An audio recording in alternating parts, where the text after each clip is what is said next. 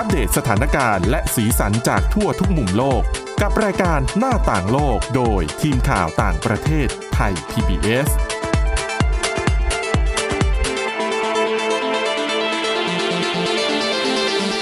สวัสดีค่ะ ต้อนรับคุณผู้ฟังเข้าสู่รายการหน้าต่างโลกนะคะ มาอัปเดตสถานการณ์แล้วก็สีสันจากทั่วทุกมุมโลกกับทีมข่าวต่างประเทศไทย PBS ค่ะ เจอกับพวกเราเช่นเคยนะคะ สมาชิกของโต๊ะข่าวต่างประเทศ แวะเวียนกันมาจัดรายการนำเสนอเรื่องราวที่น่าสนใจจากทั่วโลก ให้คุณผู้ฟังได้รับฟังกันนะคะ ง่าย ๆ เลยวันนี้อยู่กับคุณอาทิตย์สุมนเรืองรัตน์สุนทรแล้วก็ดิฉันทิพย์ตะวันธีรนัยพงค์ค่ะ สวัสดีค่ะ สวัสดีค่ะวันนี้นะคะ มีเรื่องราวน่าสนใจจากหลายที่ของโลกรวมไปถึงเรื่องที่น่าตกใจ ค่ะ เป็นผลการศึกษาในสหรัฐอเมริกาเรื่องของ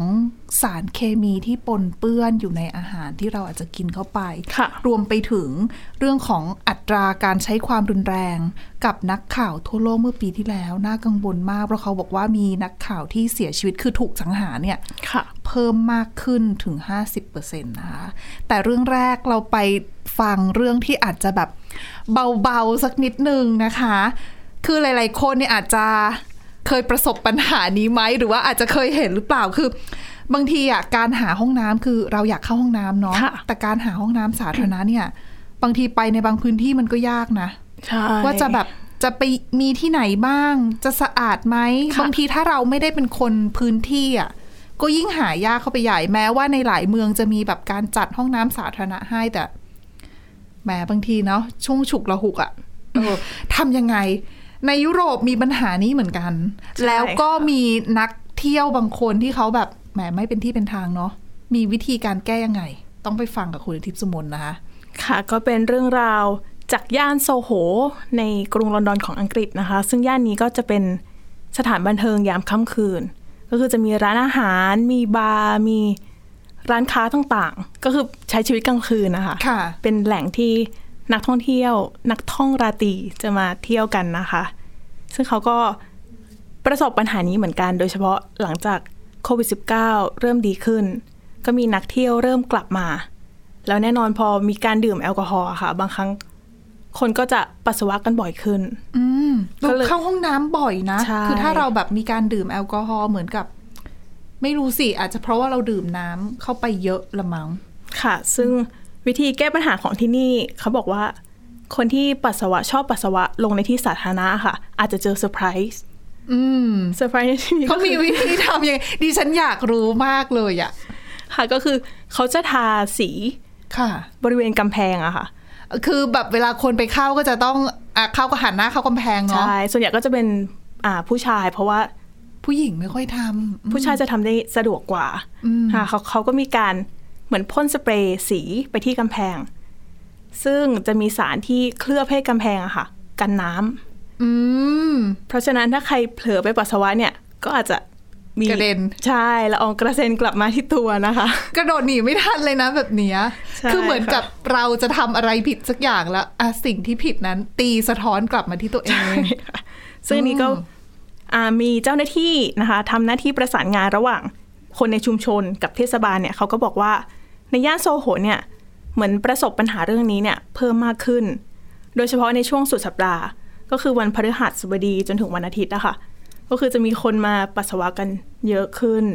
เพราะเป็นช่วงเที่ยวด้วย คือต้องบอกแบบนี้ว่าในสังคมในสังคมอังกฤษอะเขามีเหมือนวัฒนธรรมการดื่มกินอยู่พอสมควรนะคะค่ะเรื่องของเวลาหลังเลิกงานอย่างเงี้ยคุณก็จะต้องไปเหมือนไปบาร์แล้วไปดื่มเครื่องดื่ม ซึ่งมันเป็นวิธีการเข้าสังคมของเขาอะแล้วก็ในช่วงวันหยุดเขาก็จะไปกันเยอะหน่อยไง เออ แล้วก็มีลำบากแล้วแต่อย่างนี้เขามีห้องน้ำสาธารณะจัดไว้ให้ไหมอะเขาก็มีค่ะ แต่ที่ดิฉันเห็นภาพก็คือบางที่เนี่ย ปิดให้บริการอ๋อก็คือเรียกว่ามีไม่เพียงพอ แล้วบางทีอยู่ไกล บางคนอาจจะเดินไปไม่ทันจริงนั่นน่ะสิใช่หรือไม่ถ้าค่ะไปขอเข้าตามร้านอาหาร ก็อาจจะคนเยอะๆนะใช่อันนี้คุณทิพย์ตะวันเคยไป อันนี้พอจะทราบเรื่องห้องน้ำสาธารณะบ้างไหมคะว่าแบบดิฉัน เขามีเพียงพอหรือเปล่า ดิฉันไม่เคยสังเกตเหมือนกันนะ คิดว่ามีแต่ว่าก็ไม่เคยเข้า เพราะว่าสภาพของห้องน้ำสาธารณะที่เขาจะเป็น คือให้คุณผู้ฟังนึกภาพอะเหมือนเวลาเราไปคอนเสิร์ตหรือไปงานที่เป็นการแสดงกลางแจ้งอะค่ะแล้วเขาจะมีจัดห้องน้ำเอาไว้อะเป็นสุขาเคลื่อนที่อะอ๋อคืออย่างถ้าสมมติเป็นที่กทมที่กรุงเทพมันเขาจะมีเป็นรถใช่ไหมคะค่ะมาจอดแล้วก็เราเข้าขึ้นไปทำธุระได้ แต่ว่าอันเนี้ยมันเป็นเหมือนบูธอะค่ะ หรือไม่ก็เป็นแบบห้องน้ำเคลื่อนที่แบบที่เป็นตู้ตู้ๆอะอ๋อขึ้นมาตู้เดียวหรือค่ะตั้งสองตู้อย่างเงี้ย เราเห็นเราไม่กล้าเข้านะ มันดูแบบดูไม่ค่อยสะอาดหนึ่งละ ดูไม่ค่ะค่อยปลอดภัยด้วย เหมือนแบบใช่เข้าไปแล้วปิดประตูมันจะเปิดออกมาหรือเปล่าอะไรอย่างเงี้ยเออแล้วบางทีอะด้วยความที่ที่นู่นเนี่ย ก็จะมีคนชอบเหมือนพ่นสีอะอืมเพ้นสีเอยอะไรค่ะเอยเราก็จะรู้สึกว่า เอ๊ะ เข้าได้หรือเปล่า ไปหาที่เข้าตรงอื่นดีกว่า แต่ด้วยค่ะความที่อะเราเป็นผู้หญิงเนาะเราก็ระมัดระวังในเรื่องนี้มากกว่าผู้ชายค่ะแต่มีมาตรการแบบนี้ดิฉันว่าคุณผู้ชายหลาย ๆ คนคงเข็ดนะเออค่ะ จริง ๆ ประธานชุมชนเขาก็บอกว่าบอกนะคะ ว่าเจ้าหน้าที่ท้องถิ่นเนี่ยเหมือนมีการติดตั้งห้องน้ำชั่วคราว ก็น่าจะเป็นตู้แบบที่คุณทิพย์ตะวันบอก ก็คือเหมือนในช่วงสุดสัปดาห์เนี่ยก็มีเอามาตั้งไว้ แต่ชาวเมืองก็ไม่ได้ชอบเท่าไหร่เพราะแน่นอนนใช่ไหม ใช่มันรู้สึกแปลกๆถ้าจะไปเข้าแบบนั้นคือเหมือนกับคุณปวดอยู่แล้วคุณเดินเดินๆไปเอ้ยเจอตู้ไปเข้าตู้ดีกว่า ก็ไม่ใช่ไงคือหรือไม่ในประเทศอื่นที่ฉันเห็นห้องน้ำสาธารณะอย่างอย่างอะสมมติในญี่ปุ่นค่ะเขาก็มีแบบเป็นกิจจลักษณะนะ เหมือนห้องน้ำตามสวนสาธารณะบ้านเราอะหรือค่ะว่าในประเทศจีนอย่างเงี้ย ซึ่งอย่างนั้นมันก็น่าเข้ากว่าอืมซึ่งวิธีนี้เขาก็ยังไม่แน่ใจว่าจะได้ผลในระยะยาวหรือเปล่านะคะ แต่ว่า นอกจากอันนี้คือเขาก็มีมาเหมือนมีผู้ตรวจตา ก็คือถ้าเจอคนที่ปัสสาวะในที่สาธารณะเนี่ยเขาก็มีการเริ่มปรับแล้ว อืมก็ต้องใช้วิธีนั้นไปใช่เพราะว่าค่ะมันทำให้อืมเขาเรียกว่าทรัพย์สินส่วนรวมอะทำลายทรัพย์สินส่วนรวมอะนะคะ ให้ดีอะดิฉันคิดว่าแปะป้ายเอาไว้ก็ดีนะ คือบางทีคนจะได้ไม่ต้องทำก่อนแล้วถึงจะรู้ว่ามันเกิดอะไรขึ้น ค่ะ ก็จะได้ตระหนักแล้วเหมือนแบบเป็นการสร้าง นิสัยในการที่จะไปขับถ่ายให้ถูกที่อย่างเงี้ยค่ะอืมแต่ก็ไม่รู้ว่าจะได้ผลไหมอืมเนอะเพราะว่าในยุโรปประเทศอื่น ๆ นี่มีอะไรวิธีที่น่าสนใจอะไรไหม มีเหมือนกันค่ะ ก็มีที่ปารีสของฝรั่งเศส อันนี้คือเขาจะดิฉันเห็นภาพก็คือเหมือนตั้งเป็นกระถาง เป็นกระถางต้นไม้ค่ะแต่อ๋อเหมือนเป็นบูธต้นไม้แล้วก็คือมีที่ให้คุณสามารถปัสสาวะได้ ก็คือสำหรับคุณผู้ชาย แต่เขาก็จะ จัดเหมือนจัดโซนเลยไหมคะ ก็คืออยู่ในที่สาธารณะเลยค่ะ ก็คือเอามาตั้งไว้เลยแล้วก็ แต่ก็จะอาจจะมีขอบให้เข้าลงกระถางอย่างนี้ใช่ใช่ไหมก็มีป้องกันรอบด้านนิดนึง แต่ก็ คือเราปัสสาวะไปเนี่ยก็จะเห็นดอกไม้อยู่ข้างบน ก็คือเหมือนเป็นการรดน้ำต้นไม้นั่นเอง ดิฉันว่าดิฉันก็ไม่จะมีคนกล้าเข้าเหรอ ซึ่งเจ้าหน้าที่ฝรั่งเศสนะคะ เขาบอกว่าปัสสาวะของคนหนึ่งคนเนี่ย ทั้งปีนะคะ จะมีไนโตรเจนมีไนโตรเจน มีฟอสฟอรัส แล้วก็มีโพแทสเซียมมากพอที่จะกลายเป็นปุ๋ยรดน้ำต้นไม้ ต้นข้าวสาลีในพื้นที่ 400 ตารางเมตรได้ อืม แต่โอ้ไอเดียนี้พอพูดไปตอนแรกดิฉันนึกว่าจะไม่ work ทำไปทำมาอาจจะ work ก็ได้นะ คือแบบใช่ค่ะทำเป็นแบบสวนเลย เป็นเหมือนสวนผักชุมชนอะแล้วอันนี้ฝันใหญ่ไป ก็คือใช้งานได้จริงแล้วก็ยังเป็นมิตรกับสิ่งแวดล้อมด้วย แก้ปัญหาด้วยนะ ใช่ค่ะ ไม่หมดเท่านั้นนะคะ ยังมีที่อัมสเตอร์ดัมในเนเธอร์แลนด์ด้วย ที่นี่ก็ไอเดียคล้ายๆกัน ก็คือเหมือนเป็นตู้ตั้งตามที่สาธารณะ แต่อันนี้เหมือนเขาจะเป็นเป็นตู้ข้างในอะค่ะจะมีเส้นใยกัญชง ก็คือพอคุณปัสสาวะเข้าไปเนี่ย พอปัสสาวะไปผสมกับเส้นใยกัญชงเนี่ย เขาจะกลายเป็นปุ๋ยออร์แกนิกอ๋อ ใช่ค่ะแล้วเขาก็จะนำไปใช้ประโยชน์ต่อไป โอ้ไอเดียนี้ก็ดีนะคะ เป็นมิตรกับสิ่งแวดล้อมด้วย ใช่ค่ะ แต่ว่า แต่ใดๆอะไม่ควรนะ คือถ้าน่ะในเมื่อไม่ใช่สถานที่ปลดทุกข์ค่ะที่ที่เหมาะสมแล้วถูกสุขลักษณะอะมันก็อาจจะไม่ไม่ค่อยไม่ค่อยดีเท่าไหร่หรือเปล่า ใช่ค่ะ นอกจากนี้ก็ยังมีที่เชสเตอร์ อันนี้คือเขาจะเป็นเรื่องของการปรับ ไม่ได้มีมาตรการเกี่ยวกับสิ่งแวดล้อมนะคะ แต่ว่าถ้าไปเจอคุณปัสสาวะในที่สาธารณะเนี่ยเขาจะมีให้เลือกสองทาง อย่างแรกก็คือขึ้นศาลโอ้โหใช่ก็คือไปโดนปรับในศาลแต่ว่าต้องขึ้นศาลด้วยนะคะ หรืออีกวิธีหนึ่งก็เหมือนเป็นการเข้าคอร์สสร้างความตระหนักรู้ แต่คุณก็ต้องจ่ายเงินอยู่ดีนะคะ ประมาณ 75 ปอนด์หรือประมาณ 3,000 บาทอ๋อแล้วเรียนกี่ครั้งคะหรือเขาไม่ได้บอก คือสิ่งที่คุณต้องทำอะค่ะก็คือเหมือนไปนั่ง แล้วก็ ไปฟังว่าสิ่งที่คุณทำเนี่ยสร้างผลกระทบต่อสิ่งแวดล้อมยังไงบ้างอ๋อแล้วจากนั้นเขาก็จะโชว์ภาพวงจรปิด ที่คุณไปขับไปปัสสาวะในที่สาธารณะค่ะอ๋อก็คือต้องนั่งดูตัวเองทำผิดก็ดีก็ก็ถือว่าเป็นอีกหนึ่งวิธีที่ฉลาดเหมือนกันนะ คือเหมือนทำให้เรารู้แล้วก็จะได้ปรับพฤติกรรมค่ะเป็นแล้วการแก้ปัญหาระยะยาว ใช่ แล้วก็นอกนอกจากนี้เนี่ยก็เหมือนจะให้มีการเดินไปรอบๆเมืองด้วยเพื่อให้ดูว่าเนี่ยสิ่งที่คุณทำอะสร้างผลกระทบต่อมรดกของเมืองยังไงบ้างค่ะอืมก็เป็นวิธีที่ดีทีเดียวมีหลากหลายวิธีด้วยที่ใช้กันอยู่ในยุโรปนะอะคะดิฉันมีอีกวิธีหนึ่งอันนี้ดิฉันชอบส่วนตัวนะคะค่ะ คือที่เช็กรีพับลิกที่นี่นะคะ ในเมืองมิคูลอฟก็คือเป็นเมืองท่องเที่ยว เป็นเมืองทำไวน์ที่มีชื่อเสียงเนี่ยเขาจะมีป้ายติดไว้ เป็นสามระดับคือป้ายแรกเนี่ยคือป้ายห้ามปัสสาวะ นะคะ ป้ายที่สองก็คือเป็นคนปัสสาวะแล้วก็มีกล้องจับ กับป้ายที่สามเนี่ย เป็นโพสต์ลง YouTube คือเหมือนเป็นป้ายเตือนนะคะก็คืออย่างแรกห้ามปัสสาวะ หรือถ้าคุณทำเนี่ย คุณโดนกล้องถ่ายอยู่นะ แล้วถ้าพอคุณโดนกล้องจับแล้วเนี่ย คุณก็จะโดนโพสต์ลง YouTube ด้วยอ๋อทางการลงมือเอง ใช่ เพราะฉะนั้นถ้าคุณถ้าไปเที่ยวที่เนี่ยค่ะ เขาบอกให้สังเกตป้ายนี้ดีๆแล้วอย่าคือถ้าเผลอเห็นไปปัสสาวะ อาจจะโดนได้ใช่นะค่ะอันนี้พูดง่ายๆเหมือนประจานเหมือนกันนะ ใช่ แต่ว่าถ้าคนเห็นป้ายแล้วยังทำลงนี่ก็นะใช่ก็เป็นวิธีป้องกันนะคะ ที่ขู่ค่ะเอาไว้ก่อนด้วย แต่ไม่รู้ว่าขู่แล้วเนี่ยทำจริงด้วยหรือเปล่า ไม่แน่ใจเหมือนกันค่ะคือถ้าคุณผู้ฟังท่านไหนนะสงสัย เวลาไปเที่ยวสาธารณรัฐเช็กก็ เมืองอะไรนะ มิคูลอฟค่ะ เออ ลองไปทดลองได้ เผื่อจะเป็นดาราดังใน YouTube เลยค่ะนะเอออะเป็นวิธีเก๋ๆนะคะ ไม่รู้บ้านเราจะมีหรือเปล่านะ แต่บ้านเราห้องน้ำเยอะนะ แต่ก็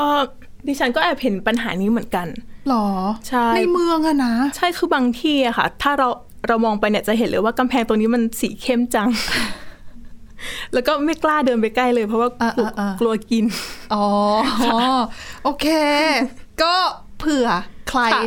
ฟังอยู่แล้วได้ไอเดียป้องกันแถวบ้านเราด้วยอะเรื่องต่อไปค่ะ เรื่องนี้อาจจะไม่สนุกสนานเหมือนเรื่องเมื่อสักครู่ค่ะเพราะว่าอย่างที่บอกไปว่าเป็นเรื่องที่น่าตกใจพอสมควรนะคะ เขาเป็นผลศึกษา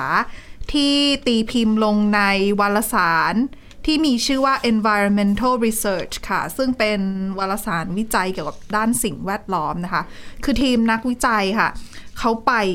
เก็บตัวอย่างปลา ที่ไปค่ะจับมาจากในแม่น้ำเนี่ยแล้วก็ทะเลสาบทั่วสหรัฐอเมริกาตั้งแต่ปี 2013 ถึง 2015 จับมามากกว่า 500 ตัวค่ะแล้วมาทดสอบว่าในปลา มีสารพิษ เยอะแค่ไหนอืมค่ะ ที่น่าตกใจคือเขาไปพบนะคะว่า สารเคมีปลาที่เป็นปลาน้ำจืดที่พบในแม่น้ำในทะเลสาบทั่วสหรัฐเนี่ยเขามีการคือ ในตัวปลาเนี่ยมีสารเคมีค่ะ ที่มีชื่อว่า perfluoroalkyl กับ polyfluoroalkyl ค่ะสองชื่อนี้หลายคนฟังอาจจะแบบอืมไม่คุ้นเท่าไหร่ ไม่คุ้น ตอนนี้ฉันค่ะอ่านดิฉันยังไม่คุ้นเลย ชื่อย่อของเขาคือ PFAS นะคะ เขาบอกว่าเป็นสารเคมีชนิดเนี้ยเขามีชื่อเล่น เรียกกันว่าเป็นสารเคมีตลอดกาลอืม ชื่อบอกเลยอะค่ะตลอดกาลคืออยู่ตลอดกาลคือสารเคมีชนิดนี้นะคะ เขาเป็นสารเคมีที่ประกอบด้วย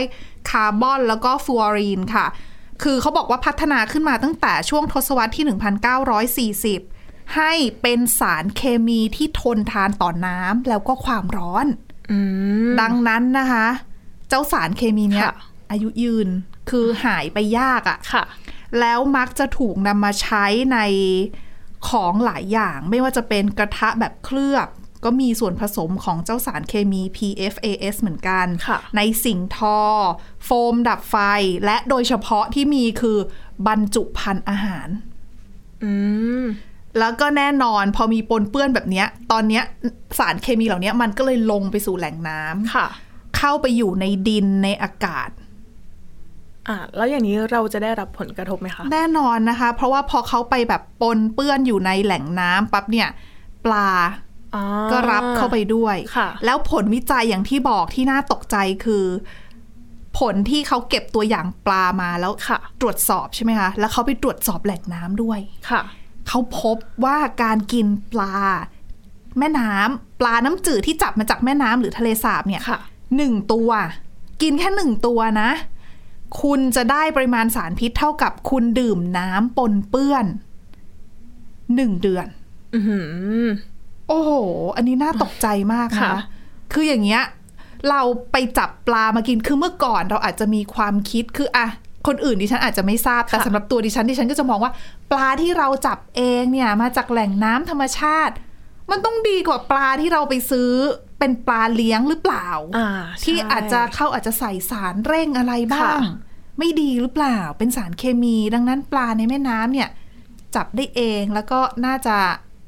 แหมดีต่อสุขภาพด้วยค่ะ ผลการศึกษาไม่ใช่นี้แล้วไม่ใช่ละบอกปลาที่จับมาเองเนี่ยอาจจะอันตรายกว่านะคะ แล้วเขาบอกว่าไปเปรียบเทียบปลาที่เขาเอามาทดสอบเนี่ยมีระดับ PFAS เนี่ยนะคะ สูงกว่าปลาเลี้ยงที่เอามาขายเนี่ยค่ะ278เปอร์เซ็นต์โอ้โหสูงมาก ใช่ค่ะ คือน่ากลัวมากนะคะ เขาบอกว่าเนี่ย ผลการศึกษาเนี้ยสะท้อนชัดเจนเลยว่า ผลกระทบของสารเคมีที่มันปนเปื้อนอยู่ในน้ำเนี่ยค่ะในที่สุดแล้วเราก็จะได้รับมันใช่แล้วแล้วมันแก้ยากอะค่ะค่ะเขาก็เลยทางทีมวิจัยเขาเลยออกมา ใช้ผลการศึกษาเนี้ยเพื่อเรียกร้องให้ทางการ แล้วก็รัฐบาลประเทศต่างๆ ออกมาตรการคุมเข้มเจ้าสารเคมีตัวเนี้ยให้มันเข้มงวดมากขึ้น เพราะว่าค่ะเขามีผลกระทบต่อสุขภาพของประชาชนที่รับสารพิษนี้เข้าไป เพราะว่าเขาบอกว่าอาจจะคือเขาพบนะคะว่าสารเคมีตัวนี้มีความเชื่อมโยงกับปัญหาสุขภาพหลายอย่าง ไม่ว่าจะเป็นเรื่องของตับถูกทำลาย ทำให้คุณมีคอเลสเตอรอลสูงค่ะภูมิคุ้มกันคุณลดต่ำลงรวมไปถึง อาจจะเกี่ยวข้องกับการเกิดมะเร็งทำให้คุณเป็นมะเร็งในหลายส่วนของร่างกายก็เป็นไปได้เหมือนกันค่ะซึ่งถือว่าอันตรายมากนะคะ โดยเขาบอกว่าปริมาณที่เขาพบโดยเฉลี่ยนะ ในปลาตัวอย่างที่ไปเก็บมาเนี่ย พบระดับ PFAS เนี่ยอยู่ 9,500 นาโนกรัม ต่อปลา 1 กิโลกรัม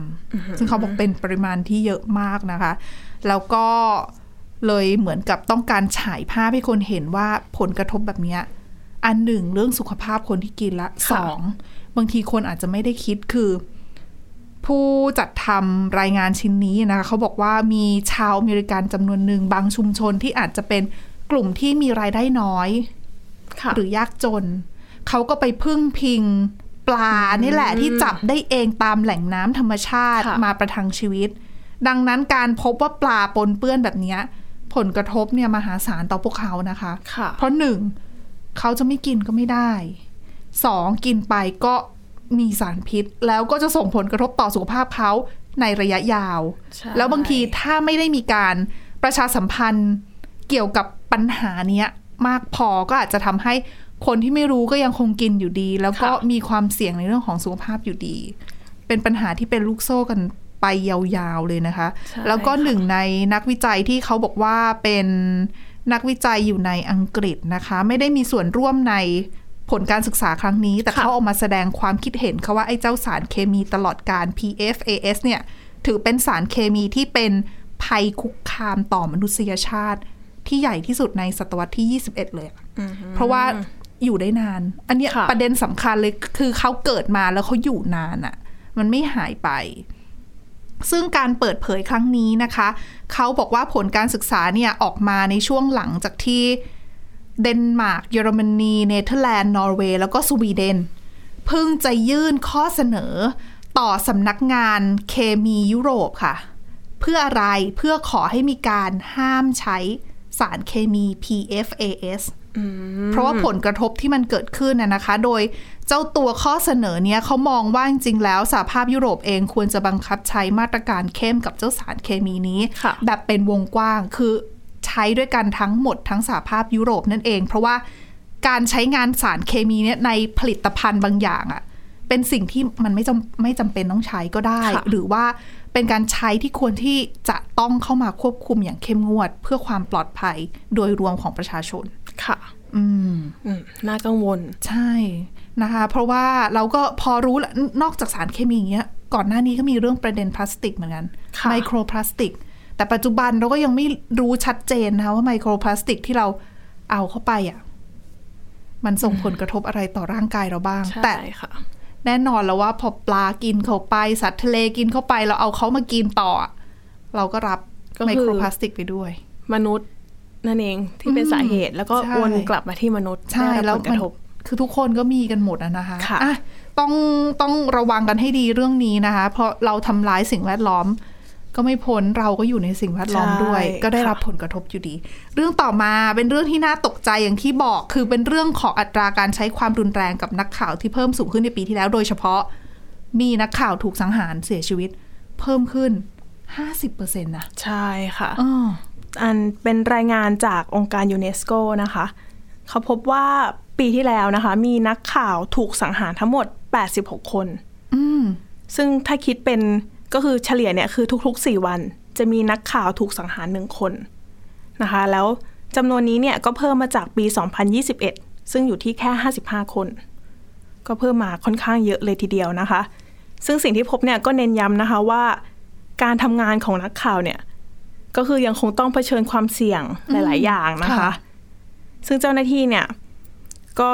อยากให้มีการจัดการกับปัญหาเนี้ยค่ะ ให้มากขึ้นให้รัดกุมมากขึ้น แล้วก็ อยากให้ทำให้มั่นใจนะคะ ว่าผู้กระทำผิดเนี่ยถูกลงโทษจริง ๆ เพราะว่าการที่ไม่ take action เนี่ยอะอะไรเลยอะค่ะ ก็เป็นปัจจัยหนึ่งที่ทำให้ความรุนแรงเนี่ยยังคงอยู่นะคะ ซึ่งปีที่แล้วนะคะ เขาก็พบว่าครึ่งหนึ่งของนักข่าวที่เสียชีวิตเนี่ย เป็นนักข่าวที่ไม่ได้อยู่ระหว่างการทำงานอืมก็คือเสียชีวิตระหว่างเดินทาง ระหว่างอยู่ในลานจอดรถนะคะ หรือว่าระหว่างอยู่ในสถานที่สาธารณะ หรือบางคนเนี่ยเสียชีวิต ก็คือถูกสังหารระหว่างที่ตัวเองอยู่ที่บ้านด้วยอ๋อนะคะ เพราะฉะนั้นเขาก็บอกว่าไม่มีที่ไหนเนี่ยเป็นพื้นที่ปลอดภัยสำหรับนักนักข่าวเลยนะคะ บางที่เนี่ยนักข่าวก็ตกเป็นเป้าการโจมตีด้วยเหมือนกันนะ รวมไปถึงเรื่องของอะก่อนหน้านี้ในสหรัฐอเมริกาหลายคนก็จะรู้แล้วละว่าเคยได้ยินมาว่า ตัวประธานาธิบดีโดนัลด์ทรัมป์ค่ะอาจจะทำให้คนผู้สนับสนุนของอดีตประธานาธิบดีเนี่ยไม่ค่อยพอใจบรรดานักข่าวสักเท่าไหร่ค่ะอืมนะคะ แล้วเขาก็พบด้วยว่าอัตราคนที่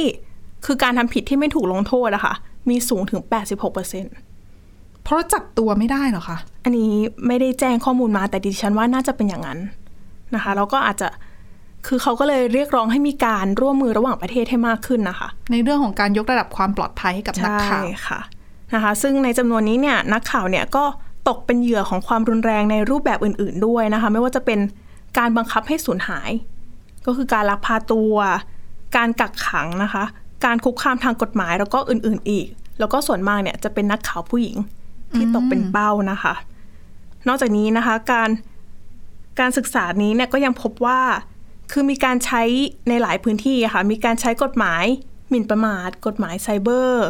หรือว่ากฎหมายต่อต้านข่าวปลอม คือสิ่งเหล่านี้ถูกใช้เป็นเครื่องมือที่จำกัดเสรีภาพในการพูดในการทำงานของนักข่าวนะคะ แล้วก็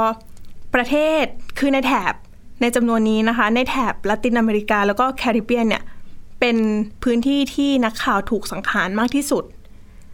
และประเทศที่มีนักข่าวถูกสังหารมากที่สุดก็คือเม็กซิโกอืมนะคะก็คือเม็กซิโกนี่ถือว่าเป็นประเทศอันดับ top ของโลกเลยนะที่ที่มีการใช้ความรุนแรงของกับนักข่าวเยอะอะค่ะ คือในปีที่แล้วนะคะ ในเม็กซิโกเนี่ยจาก 86 คนนะคะ มีนักข่าวถูกสังหารในเม็กซิโก 19 คน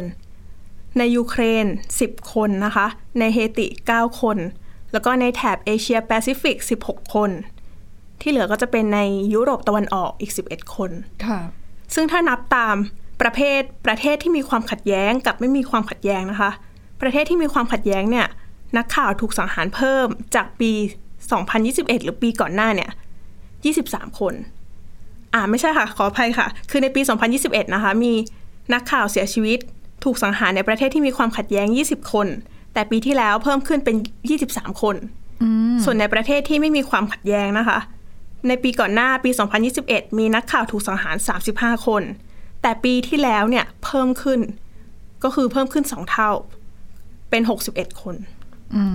มค่ะก็ถือว่าเป็นตัวเลขที่น่าตกใจนะคะ คืออะอย่างยูเครนเนี่ยชัดเจนแล้วล่ะว่าเป็นเพราะว่าสงครามค่ะรัสเซียยูเครนที่ทำให้อะนักข่าวที่ทำงานในพื้นที่เสี่ยงที่จะ ได้รับผลกระทบแล้วก็เสียชีวิต แต่ว่าในหลาย ๆ พื้นที่ที่อย่างคุณอาทิตย์สมนบอกว่าไม่ได้เป็นพื้นที่ที่มีการสู้รบ ไม่ได้มีความขัดแย้งอะไรเงี้ย มันก็จะมีประเด็นเรื่องของการใช้ความรุนแรงหลายอย่าง ไม่ว่าจะเป็นปัญหาอาชญากรรมในในพื้นที่หรือว่าอย่างในเม็กซิโกเองก็จะมีปัญหาเรื่องแก๊งความรุนแรงที่เกิดจากกลุ่มอาชญากรรมต่าง ๆ หลายค่ะๆกลุ่มเนี่ยเหมือนเป็นนักข่าวไปรายงานใช่ การอาอาชญากรรมของแก๊งเขาบ้าง ไปทำเรื่องเกี่ยวกับการคอร์รัปชันบ้าง ก็อาจจะเป็นสาเหตุให้ มีการสังหารนักข่าวค่ะ ค่ะ ก็นะคะก็นักข่าวก็ทำหน้าที่รายงานเนาะคือเป็นหน้าที่ของเราที่เราจะต้องรายงานความจริงที่เกิดขึ้นค่ะแล้วก็ตีแผ่เรื่องราว ให้กับสังคมได้รับทราบแต่บางครั้งเนี่ย ปฏิเสธไม่ได้จริง ๆ ว่านักข่าวเองก็ตกเป็นเป้าการโจมตี ซึ่งก็ต้องได้รับความช่วยเหลือจากบรรดาภาครัฐเหมือนกันในการออกมาตรการต่างๆ เพื่อปกป้องแล้วก็ เพิ่มความปลอดภัยให้พวกเขา รวมถึงพวกเรา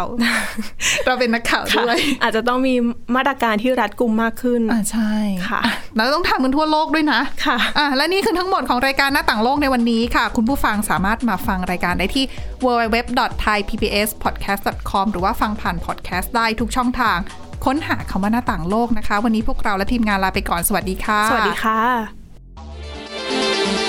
Thai PBS podcast. View the world via the voice.